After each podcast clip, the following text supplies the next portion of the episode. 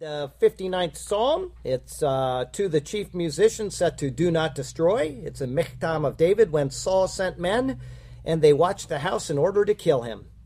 Deliver me from my enemies, O my God. Defend me from those who rise up against me. Deliver me from the workers of iniquity and save me from bloodthirsty men. For look, they lie in wait for my life. The mighty gather against me, not for my transgression nor for my sin, O Lord they run and prepare themselves through no fault of mine. Awake to help me, and behold, you therefore, O Lord God of hosts, the God of Israel, awake to punish the nations. Do not be merciful any to any wicked transgressors. Selah. At evening they return, they growl like a dog, and go all around the city. Indeed, they belch with their mouth. Swords are in their lips, for they say, Who hears? But you, O Lord, shall laugh at them. You shall have all the nations in derision. I will wait for you, O you, his strength. For God is my defense. My God of mercy shall come to meet me. God shall let me see my desire on my enemies. Do not slay them, lest my people forget. Scatter them by your power and bring them down, O Lord our shield. For the sin of their mouth and the words of their lips, let them even be taken in their pride and for the cursing and lying which they speak. Consume them in wrath, consume them, that they may not be, and let them know that, the, that God rules in Jacob to the ends of the earth. Selah. And at evening they return, they growl like a dog, and go all around the city. They wander up and down for food and howl if they are not satisfied. But I will sing of your power, yes, I will sing aloud of your mercy in the morning, for you have been my defense and refuge in the day of my trouble. To you, O my strength, I will sing praises, for God is my defense, my God of mercy. Okay, we have uh, Exodus 14. It's verses 10 through 20. It's entitled Stand Still and See the Salvation of the Lord. So 14, starting in verse 10 And when Pharaoh drew near, the children of Israel lifted their eyes, and behold, the Egyptians marched after them. So they were very afraid, and the children of Israel cried out to the Lord. Then they said to Moses, Because there were no graves in Egypt, have you taken us away to die in the wilderness?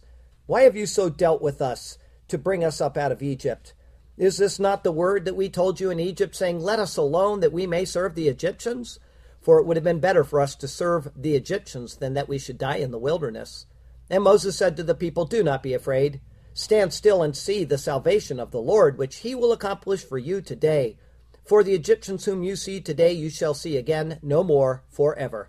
The Lord will fight for you, and you shall hold your peace. And the Lord said to Moses, Why do you cry to me? Tell the children of Israel to go forward.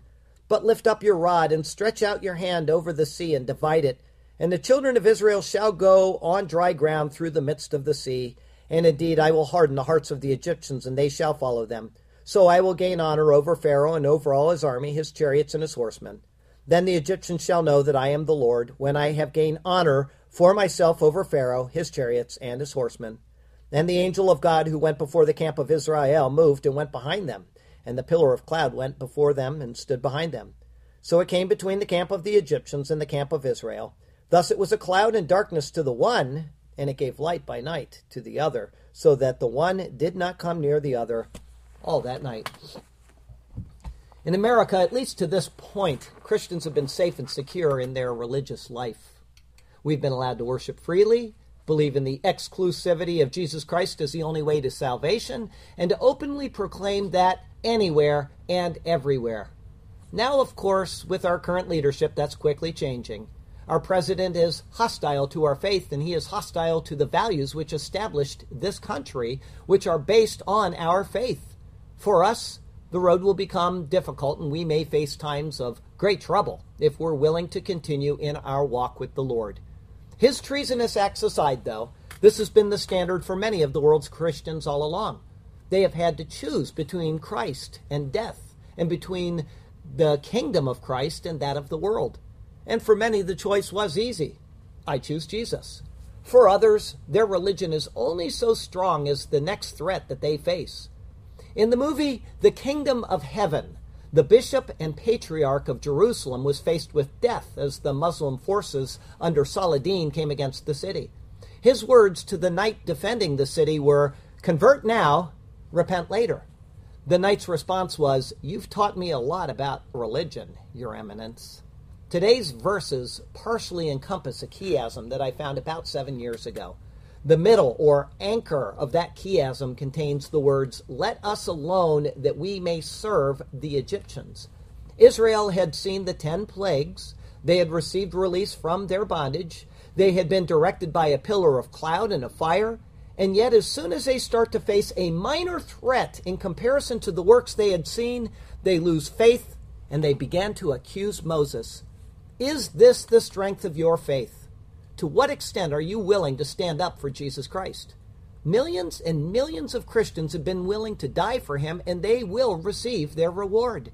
They continue to be slaughtered even now around the world due to the outright negligence and belligerence against Christians by the President of the United States.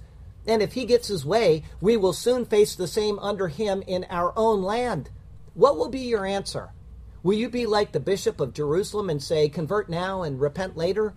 Or will you be like Clint Eastwood and say, go ahead, make my day? Me? Send me home to Abba. Go ahead, make my day. Our text verse today comes from Jonah, the second chapter of Jonah, and it's the ninth verse. It's one of my very favorite verses in the Bible. Salvation is of the Lord. Salvation is of the Lord. From the beginning to the end, this is what the Bible proclaims. He saves us despite ourselves, and He continues to save us despite ourselves. And He will carry us to His heavenly home. All who come to Him will be saved.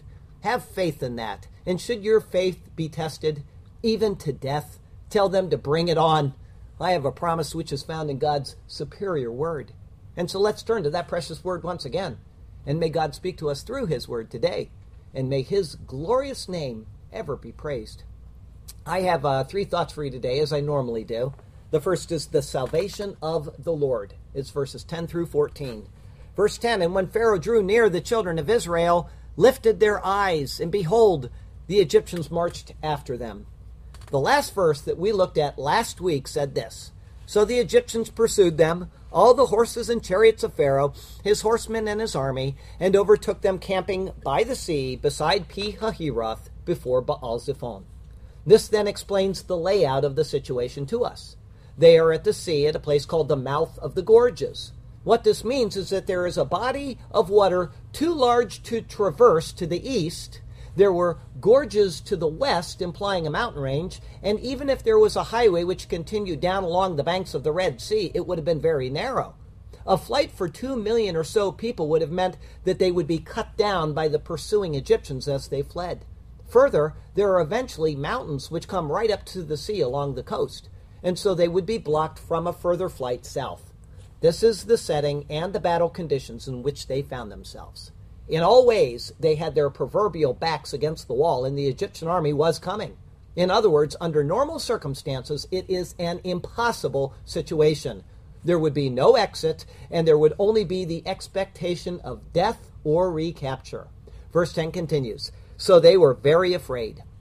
One question that some scholars have thrown out in order to try to diminish the truth of the Bible concerning the recorded numbers of people that the Exodus account claims is how could a group of people consisting of over 600,000 fighting aged men be very afraid of an army which could be no more than a third of its size? Supposedly, there would actually be no comparison in the size of the force, and it would seem that Israel would easily overcome and destroy Egypt. Well, there are a multitude of reasons why this is more than an unsound attack against the narrative. First, it is Israel who is boxed in with no real means of escape. Secondly, Israel is hampered by the fact that they have children, they have the aged, they have women, animals, and all of their supplies to deal with. Third, Israel would have been unarmed, Egypt would have been heavily armed, wearing military garments and possessing chariots, as well as all of their, you know, spears and javelins and everything else. And fourth, Israel was unaccustomed to battle. The Egyptians were highly trained soldiers prepared for war. The history of warfare is replete with smaller forces destroying larger forces because of training, available weapons, and experience. As I said, under any normal circumstances, this was an impossible situation. But these were not normal circumstances, as the next words show us. Verse 10 going on, And the children of Israel cried out to the Lord. The very fact that Israel cried out to the Lord shows that they felt these were not normal circumstances concerning their plight. Rather, they were normal circumstances concerning their faith. Their plight was completely under control, their faith was completely out of control. Those who knew that the Lord was capable of helping took advantage of the moment to call on Him. Those who didn't cried out to Him in anguish. As Matthew Henry says about this, some cried out unto the Lord. Their fear led them to pray, and that was well. God brings us into straits that He may bring us to our knees. Crying out to the Lord, though, does not always mean that strong faith is present. It simply means that there is nowhere else to cry out to. It is no different than the atheist who cries out, Oh God, when their child is dying at the scene of a car accident. Sometimes the straits we face are a means actually of molding the little faith that we do have. Apparently, though, Israel did not learn this, but instead redirected what should have been faith into anger at God's messenger. Verse 11 Then they said to Moses, Because there were no graves in Egypt, have you taken us away to die in the wilderness? There's an irony in these words which needs to be considered. Egypt, the land of Egypt, was steeped in the worship of the dead. The bodies of the Egyptians were mummified as a means of obtaining eternal life. The graves of the Egyptians were then considered the place where life continued. Egypt was a land full of tombs, and there was a necropolis in every single city. Rather than such a place of burial in the land of the tombs, Israel felt that they would perish in the wilderness. It shows a forgetfulness of the promises made to the patriarchs and those which were repeated to them by the Lord through Moses. It also shows the absurd nature of them having brought up the bones of the patriarchs from Egypt. If it was the great place of hope and promise that they are implying, then it would have been better to leave the bones of their fathers there. Further, it cannot be said that they have faith in the Lord but lacked faith in Moses because of a bad choice of leading them to their present location. Scholars do attempt to find this a reasonable explanation, but it is not. In Exodus 13, it said this And the Lord went before them by day in a pillar of cloud to lead the way, and by night in a pillar of fire to give them light, so as to go by day and by night. He did not take away the pillar of cloud by day or the pillar of fire by night from before the people. And in just a few more verses, it will acknowledge that the pillar is still there with them at this time. The Lord is leading Moses, and Moses is following him ahead of the people. An attack on Moses, then, is an attack against the leading of the Lord. Although a seeming diversion from the present plight, it is not unjustified to say that those who rebel against the properly taught word of the Lord are really only rebelling against the Lord. If for no other reason than to ensure that you know your Bible, it is a good enough one there to soberly consider doing so. All right? Verse 11 continues Why have you so dealt with us to bring us up out of Egypt? These words show a complete failure to remember the events of the previous days. They observed the Passover, they were entirely spared, and yet Egypt collectively suffered and mourned. While they were leaving the land of Egypt in the moonlight, the shrieks and howls of death would have permeated the night air. At that time, the joy of the ending pain, the toil, the bondage, it was fresh on their minds. And now, just a couple days since then, they have forgotten that they willingly marched with Moses and did so with all of their possessions and the promise that the Lord would be with them. And he was, as is evidenced by the pillar that they followed. Verse 12 is this not the word that we told you in Egypt, saying, Let us alone that we may serve the Egyptians? Lang says this The exaggeration of their recollection of a doubt formerly expressed reaches the pitch of falsehood. In other words, the people are misremembering and even lying concerning the situation. In Exodus chapter 4, when Moses presented himself to the people with the signs from the Lord, this was recorded. So the people believed, and when they heard that the Lord had visited the children of Israel and that he had looked on their affliction, then they bowed their heads and worshipped. It is true that after that, times became difficult, but there is no record at all of them asking Moses to leave them in order to serve the Egyptians. There were times when they wouldn't heed Moses. Another time the officers were angry with him, but they are never recorded as desiring to continue to serve the Egyptians. As a point of interest, This portion of verse 12 is obviously very important to understand because this is where the chiasm centers on its words. I came across this one in 2008 and it shows a picture of those who would rather serve the world than the Lord. In other words, it is a classic picture of those who are called, who turn back to the world, and yet whom the Lord still delivers because of his immense love and mercy. If you look in uh, the A at the beginning, at the end, it says the plow, pillar of cloud and fire led the way, and at the end it says the pillar of cloud went behind them. In B it says harden Pharaoh's heart to gain honor over him. In B it says harden the Egyptians to gain honor over Pharaoh and all his army. In C, Israel lifted their eyes and they were afraid. In the lower C, do not be afraid. Stand still and see the salvation of the Lord. In D, to die in the wilderness. Again, in D, we should die in the wilderness.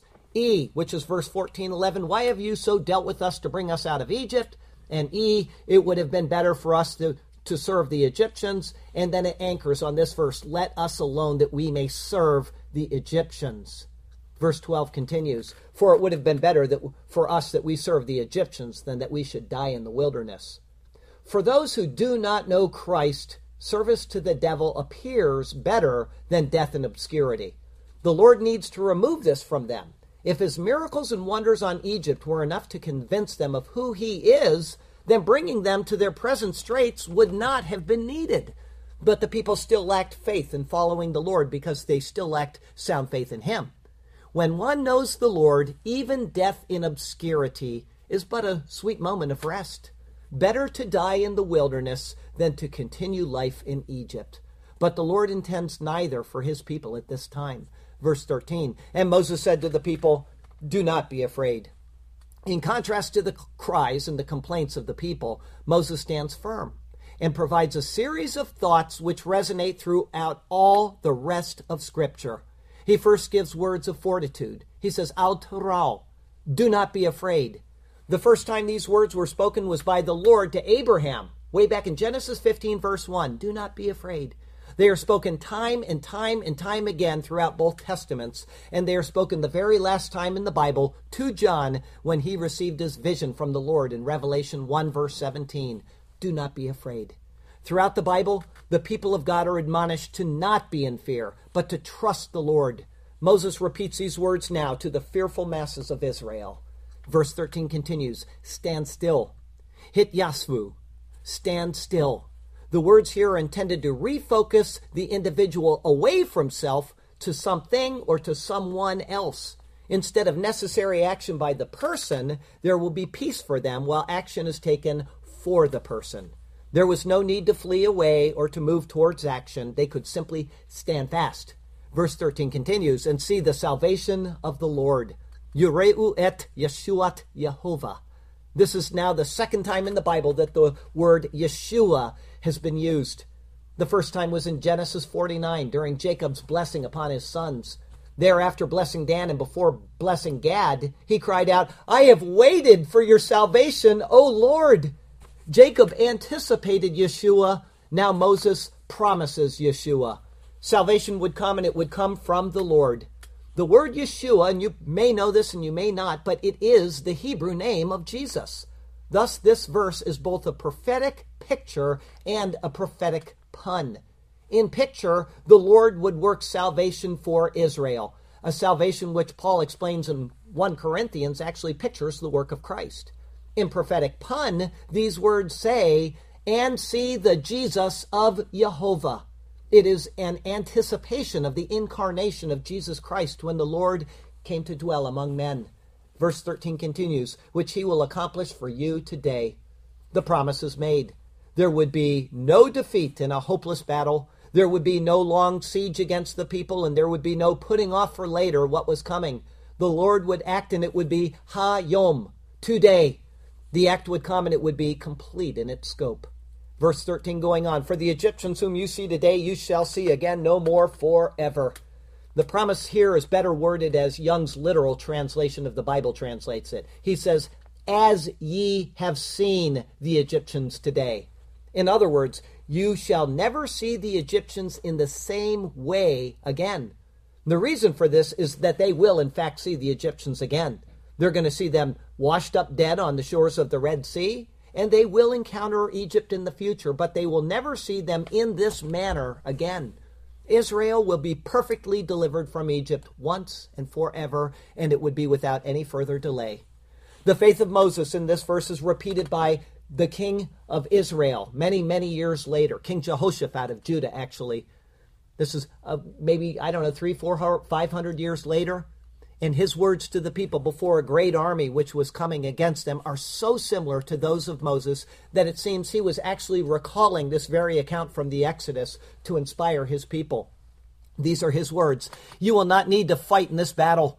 Position yourselves Stand still and see the salvation of the Lord who is with you, O Judah and Jerusalem.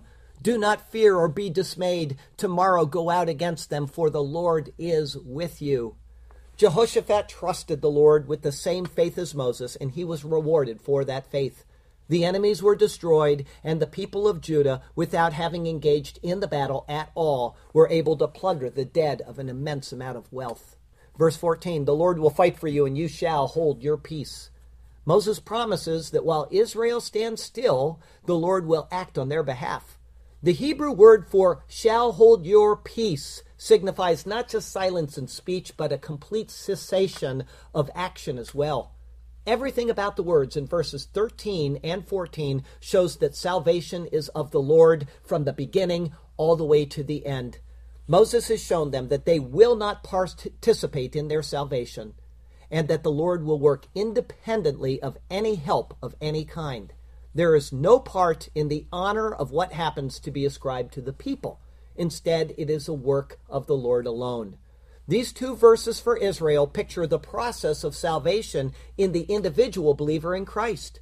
They can be summed up perfectly in the words of Paul from Ephesians chapter 2, where it says this For by grace you have been saved through faith and that not of yourselves. It is the gift of God, not of works, lest anyone should boast.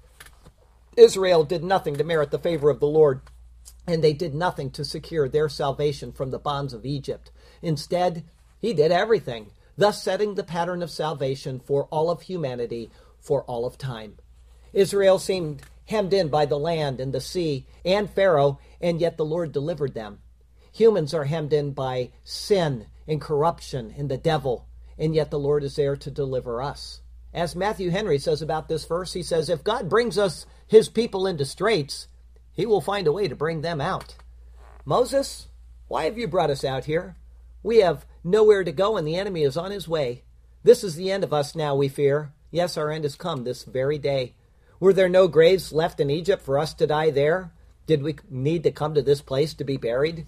We're stuck at this spot by the sea, and you don't even seem to care. Are there ships coming by which we can be ferried? Do not be afraid. Instead, stand still. See the salvation of the Lord, a marvelous work indeed.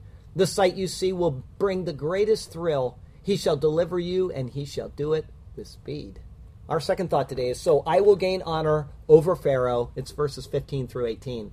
Verse 15 And the Lord said to Moses, Why do you cry out to me? The words here actually perplex scholars because there's no prayer or anguish noted as stemming from Moses. And yet, these words suddenly appear.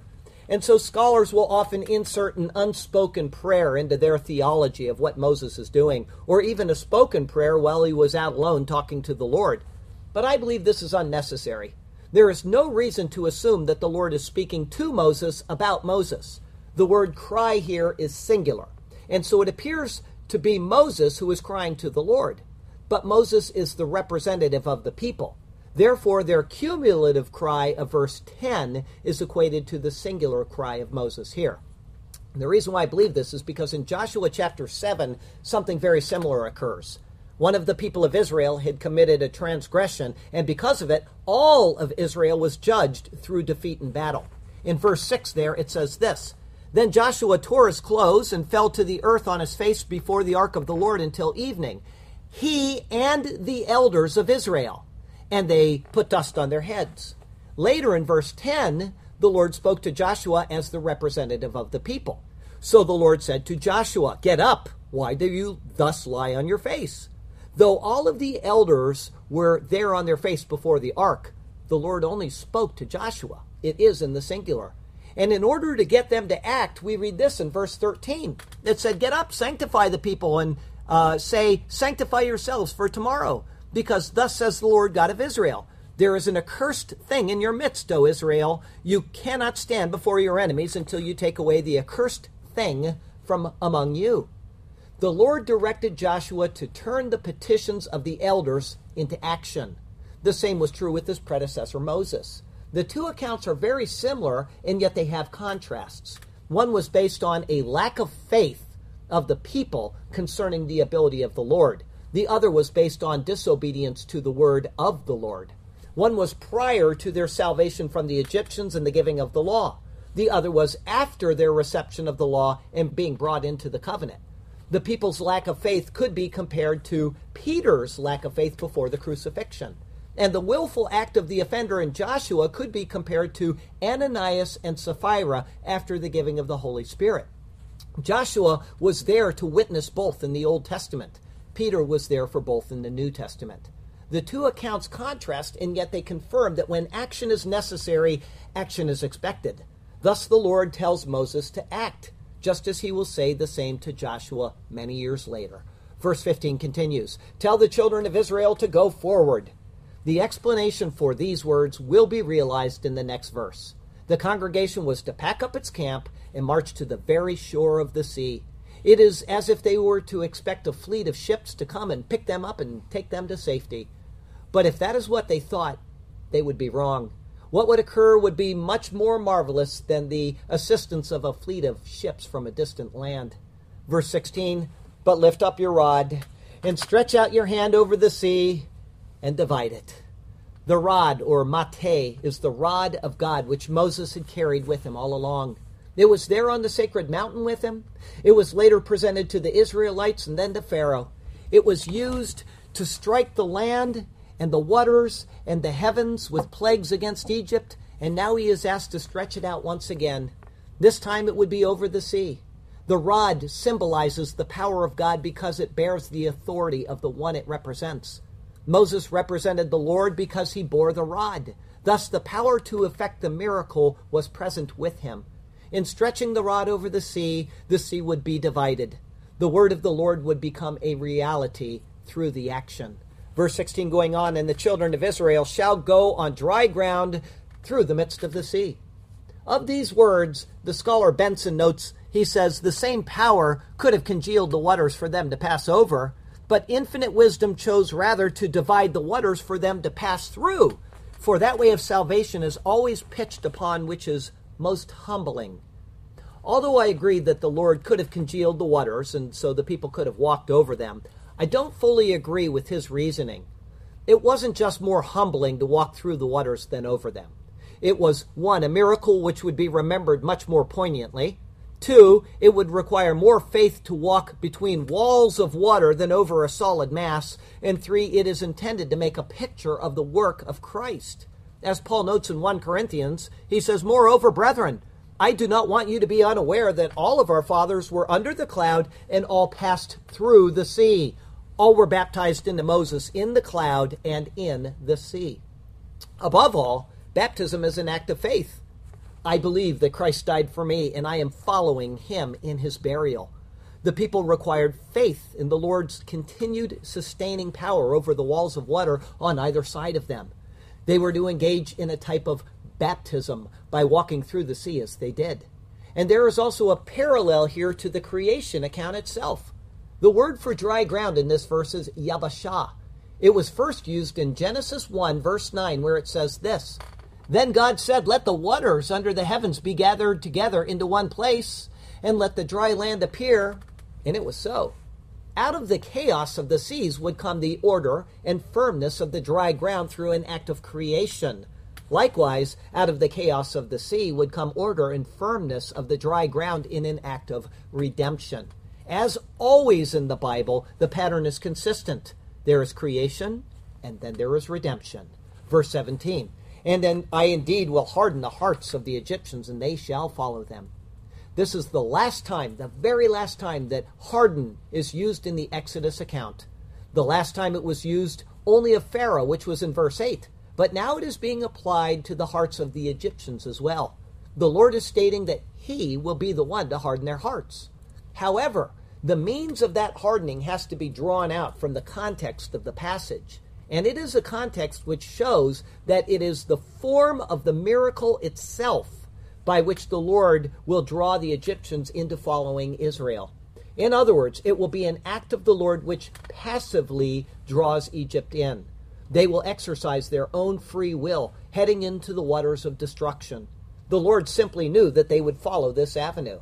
And there's a specific reason for this, which is again repeated. Verse 17 going on. So I will gain honor over Pharaoh and over all his army, his chariots, and his horsemen.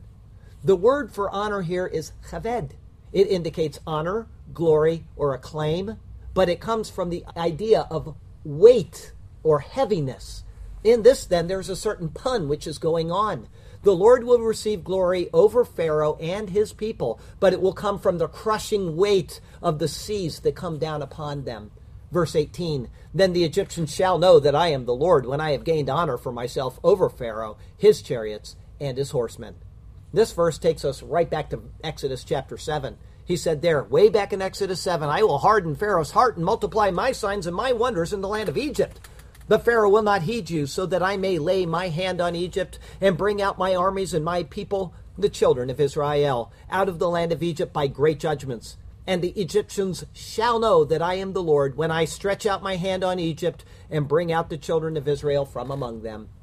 This was later defined uh, earlier in this chapter in Exodus 14. It said, Then I will harden Pharaoh's heart so that he will pursue them and I will gain honor over Pharaoh and over his army, that the Egyptians may know that I am the Lord. And they did so. The logical progression of what has been spoken is coming to its fulfillment. The Lord has incrementally worked through these many chapters to slowly reveal his glory. It is a marvelous study of wisdom. In fact, it's brilliant. But what else could one expect from the mind and the secret counsels of the Lord? Moses, get the people up and tell them to go. Forward, even to the edge of the sea. There a marvelous miracle to you I will show, a mighty de- deed which will set the people free. They won't have to swim on or sail on a boat, nor will they walk on the water. That is reserved for me. But they will cross over, no, not with a rubber ducky float. Just lift up your rod and stretch it out over the sea. The waters will be divided and they will pass through. It will be as if on dry ground. Don't you believe me? A marvelous thing for Israel I will do. By the strength of my hand, I will divide the Red Sea. And that brings us to our third and final thought today from guide to guard, safety in the Lord. It's verses 19 and 20. Verse 19 says, And the angel of God who went before the camp of Israel moved and went behind them. In Exodus 13, verse 21, it said that the Lord, meaning Jehovah, went before the people in the pillar. Now he is called Malach Ha Elohim. Literally, he is called the angel of the God. There's a definite article in front of God here which has not been seen in the Bible for 10 chapters. There is specificity which is asking to be considered, not passed over. In Exodus 3, verse 2, the angel of Jehovah appeared in the burning bush. Then in Exodus 3 6 and 3 11, he is called Ha Elohim, the God. The words are not random but they're particularly used to highlight that the angel of Jehovah is the angel of the God, and that he is Jehovah, and that he is God. And finally, we are shown that there is only one God, and he is it. With Israel now placed directly in front of the sea, and with their inability to go forward any further at this time, the angel of the God, who is the Lord, now moves behind the camp to protect them from their enemies. When the seas are parted, they will not need him to lead them, as there's only going to be one means of egress. And instead of their front guide, he now becomes their rear guard. The same type of interchangeable names and concepts for the Lord are actually found in the words of Isaiah. Listen to what he says here in Isaiah 52 and then in Isaiah 58. For you shall not go out with haste, nor go by flight, for the Lord will go before you, and the God of Israel will be your rear guard. And then again in Isaiah 58, he says, Then your light shall break forth like the morning, your healing shall bring spring forth speedily, and your righteousness shall go before you, the glory of the Lord shall be your rear guard. In those Isaiah verses, he is called both the Lord and the God of Israel. And he is both the one who goes before the people and the one who is their rear guard. In picture, he is Jesus who went before us in death and who will come behind us until we have reached our heavenly shore. We are always cared for as the protected people of God because of the presence of the Lord. Verse 19 continues And the pillar of cloud went from before them and stood behind them. Some scholars try to distinguish the Lord from the pillar of cloud by separating the two clauses of this verse. This is not correct. The two clauses are being written in parallel, and the entities are synonymous. The Lord is represented by the pillar of cloud. When the invisible Lord moves, the visible manifestation of his presence moves with him. This is comparable to the burning bush which Moses beheld. The light which emanated from it was intended for Moses to see and to understand. The same is true with the pillar for Israel and against Egypt. Verse 20 So it came between the camp of the Egyptians and the camp of Israel. The word it should not be used in this verse. I don't like this translation. The Lord is not an it, and the context shows that both the Lord and the pillar are being referred to. Rather, the word veyabo simply means and came. That may sound nitpicky on my part, but context drives translation, and the context is that this is the Lord revealed in the cloud. It must have been an incredible sight for the Israelites to see the cloud move from the sea to their rear guard and come to rest between them and the Egyptians but it was another saving grace as they are being prepared for their final step of the Exodus. And that's why I chose that song before church today, Whom Shall I Fear by Chris Tomlin, because he says he'll go before us and he's there behind us. And we need to remember this in our own lives.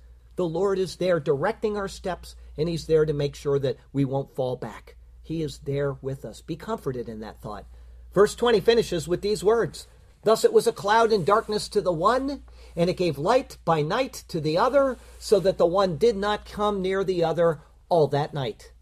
This entire verse can be translated without the word it. Okay? Young's does an excellent job of his translation of it here. Here's how he says it And cometh in between the camp of the Egyptians and the camp of Israel, and the cloud and the darkness are, and he enlighteneth the night, and the one hath not, not drawn near unto the other all night. Young's thoughtful translation of these words shows both the sense of the splendor of the Lord and his ability to use the same medium to work for the benefit of one group and to the detriment of the other. John Lange shows a spiritual connotation to the physical description of the words of this verse. He says, That which gives light to the believers constitutes nocturnal darkness for the unbelievers, and that which is the ir- irremovable barrier between the two. This is a truth which is seen more and more and more in the world today. As the end times have certainly arrived, there is spiritual darkness which permeates the mind of the unbelievers, and yet it is the same thing which provides light to the believers. It is the Word of God. The dividing line is set, and it is found in the Word of God, the Bible, which reveals the Word of God, Jesus. Matthew Henry further explains this thought for us. He says the Word and providence of God have a black and dark side toward sin and sinners, but a bright and pleasant side toward the people of the Lord. He who divided between light and darkness in Genesis 1 4 allotted darkness to the Egyptians and light to the Israelites. Such a difference there will be between the inheritance of the saints in light and that utter darkness which will be on the portion of hypocrites forever. It is good to know that the Lord is with us. It's good to be familiar with his words and to understand that spiritual darkness which is all around us. But lest we somehow think of ourselves as having accomplished this salvation on our own, or that someone else around us doesn't deserve it, we can look to the words of Paul in Colossians chapter 1. There he tells us that it is the Lord who delivered us. He says, giving thanks to the Father who has qualified us to be partakers of the inheritance of the saints in the light. He has delivered us from the power of darkness and conveyed us into the kingdom of his Son, the Son of his love, in whom we have redemption through his blood, the forgiveness of sins. And because this is so, we need to remember that we were also once in darkness. The world around us may be offensive and gross, and it is. We see that every week in the prophecy update. But the world around us needs Jesus. So let's remember this. And let's pray for the lost. Let's be willing to share the good news and always be prepared with a defense for why we believe what we believe. And just in case you have never received the Lord Jesus as your Savior, I would ask for just one more moment to share with you how you can move from spiritual darkness, which does encompass you, into His marvelous light. And it's all found on what this is picturing right here the giving of Jesus Christ for the people of the world, His life, which leads us through the dispensation of the law because He fulfilled the law on our behalf, and then His death, which took Him into the grave in which he broke the bonds of by coming out of the grave because he had no sin of his own. This is the message of the Bible. The Bible says that the wages of sin is death. We die because we have sin. It says, but the gift of God is eternal life through Jesus Christ our Lord. If we call on Jesus Christ as Lord, we will be forgiven of the sins that we have in our flesh, and we will be right with God. We will be deemed righteous before God, not because we deserve it, but because He sees His Son when He sees us. He's looking through the lens of the perfection of Christ who fulfilled that law for us. All right? So make sure that you tell people this. Yes, the world is gross, and yes, people are an offense to us, but at the same time, they need to have Jesus Christ. And so we need to keep telling them, even if it's difficult to do. Just tell your neighbor, tell the people who need Jesus. Our closing verse today comes from Ephesians 5, it's verses 8 through 11. For you were once darkness, but now you are light in the Lord. Walk as children of light. For the fruit of the Spirit is in all goodness, righteousness, and truth finding out what is acceptable to the Lord, and have no fellowship with the unfruitful works of darkness, but rather expose them. All right? Uh, next week, I have a sermon for you that we have been waiting for now for over 40 sermons. I say the same thing to you every week, and uh, next week it's going to be fulfilled. It's Exodus 14, verses 21 through 31. What a glorious thing it will be. The sermon is entitled The Parting of the Red Sea. That'll be our 41st Exodus sermon. And as I say to you each week, in anticipation of that moment, the Lord has you exactly where He wants you. He has a good plan and a purpose for you. So even if a deep ocean lies ahead of you, He can part those waters and He can lead you through it on dry ground. So follow Him and trust Him, and He will do marvelous things for you and through you. All right? Okay. Our poem today is called The Salvation of the Lord. And when Pharaoh drew near, the children of Israel lifted their eyes, and behold, a sight that brought fear. The Egyptians marched after them. It seemed their demise. So they were very afraid of the coming sword, and the children of Israel cried out to the Lord.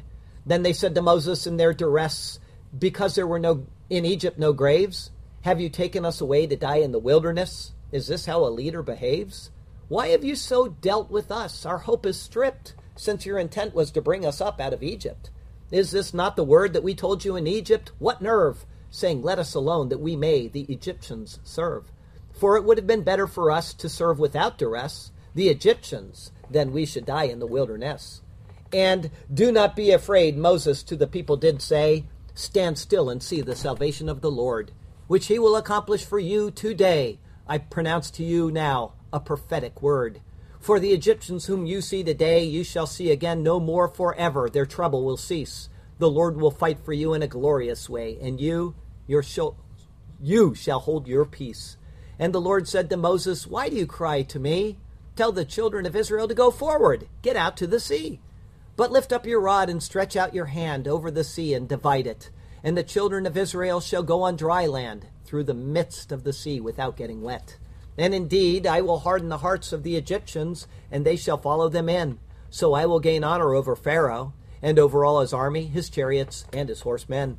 Then the Egyptians shall know that I am the Lord, when I have gained honor for myself in a marvelous show over Pharaoh, his chariots, and his horsemen. This is my word. And the angel of God who went before the camp of Israel moved, and behind them went. Then the pillar of cloud went from before them, and stood behind them, a marvelous event. So it came between the camp of the Egyptians and the camp of Israel. Thus it was a cloud and darkness to the one, and to the other light it did dispel. So that the one did not come near the other all that night. The Egyptians had darkness, but Israel had light. And such is true with the world and me and you. If you have Jesus, you have the light. But if you don't, unfortunately, it's true, you have only darkness, pitch black as night. But if you call out to him for his saving grace, upon you light will arise and it will shine. The light of God is revealed in his face. Call out to him now. Say, Jesus is mine. In him there is no darkness, not at all. In him there is only God's wondrous glory. So on his name today, be sure to call and be a part of God's glorious gospel story. And we shall, as the redeemed, praise him for eternal years with joy and shouting of heartfelt cheers. Hallelujah and amen. Heavenly Father, we thank you for this wondrous story that you are there providing salvation for your people. You're directing them where they where they should go, and you're behind them, taking care of them so that they're not attacked from behind. And I know this is true for each and every person here. We all have trials, we all have troubles, and we all think that, oh my goodness, this is terrible. But you're there, and you're with us, and you're leading us, and you are behind us, keeping us from attack. We had that happen with Kelly Carlin you were there calling her home and you were behind her, pushing her up to the heavenly glory. Each one of us here today is in some type of duress. Look into our hearts and give us comfort and help us to get through those things. And Lord, I do pray for all of the people that are out there right now that are traveling, that aren't in the church today. So many people that are gone and that will miss this service, that maybe they can tune in and see it or at least have fond memories of Kelly in their heart. And I pray for all of the people on YouTube that watch these sermons and the people that may be watching streaming online as well, that they will understand that you are God and that you are there to protect us in all ways and to guide us each step of the way. You have us exactly where you want us. And thank you for that reassurance. We love you, we praise you, we exalt you, and we do so in Jesus' name. Amen. We get the instruction for the Lord's Supper directly from the Bible. We get it from 1 Corinthians chapter 11 where Paul writes these wonderful words to us. He says, "For I received from the Lord that which I also delivered to you, that the Lord Jesus on the same night in which he was betrayed took bread, and he would have given thanks over it. He would have said, Baruch atah Adonai Eloheinu melech haolam hamotzi lechem min haaretz. Blessed art thou, O Lord our God, King of the universe." who brings forth bread from the earth. And he broke it. And he said, Take and eat. This is my body, which was broken for you. Do this in remembrance of me. In the same manner, he also took the cup after supper, and he would have blessed us as well. He would have said, Baruch atah Adonai Eloheinu, melech haolam, borei peri hagafen. Blessed art thou, O Lord our God, King of the universe, creator of the fruit of the vine. This cup is the new covenant in my blood. This do as often as you drink it in remembrance of me. For as often as you eat this bread and drink this cup, you proclaim the Lord's death until he comes. Therefore, whoever eats this bread or drinks this cup of the Lord in an unworthy manner will be guilty of the body and the blood of the Lord. But let a man examine himself, and so let him eat of the bread and drink of the cup. For he who eats and drinks in an unworthy manner eats and drinks judgment upon himself, not discerning the Lord's body.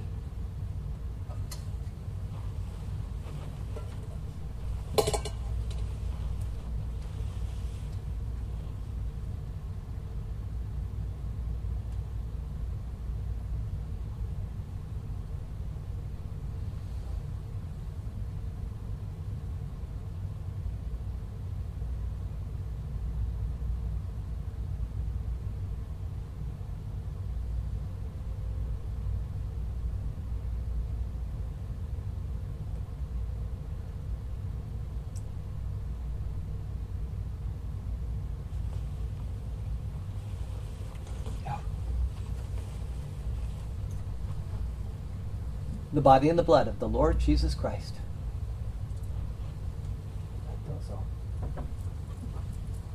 The body and the blood of the Lord Jesus Christ. The body and the blood of the Lord Jesus Christ. The body and the blood of the Lord Jesus Christ. The body and the blood of the Lord Jesus Christ. The body and the blood of the Lord Jesus Christ. body and the blood of the Lord Jesus Christ. The body and the blood of the Lord Jesus Christ. The body and the blood of the Lord Jesus Christ.